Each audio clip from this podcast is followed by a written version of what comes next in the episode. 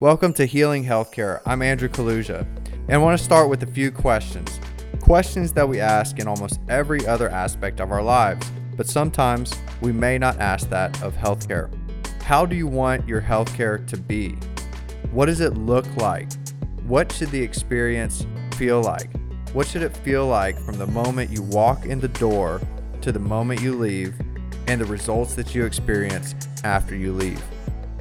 As it turns out, there are a lot of people out there who dedicate their lives to answering these types of questions and coming up with very innovative and new solutions to solve those problems. Those who are pushing the boundaries of health, those who are raising the standards, those who are actively creating the best healthcare ecosystems that the world has ever seen.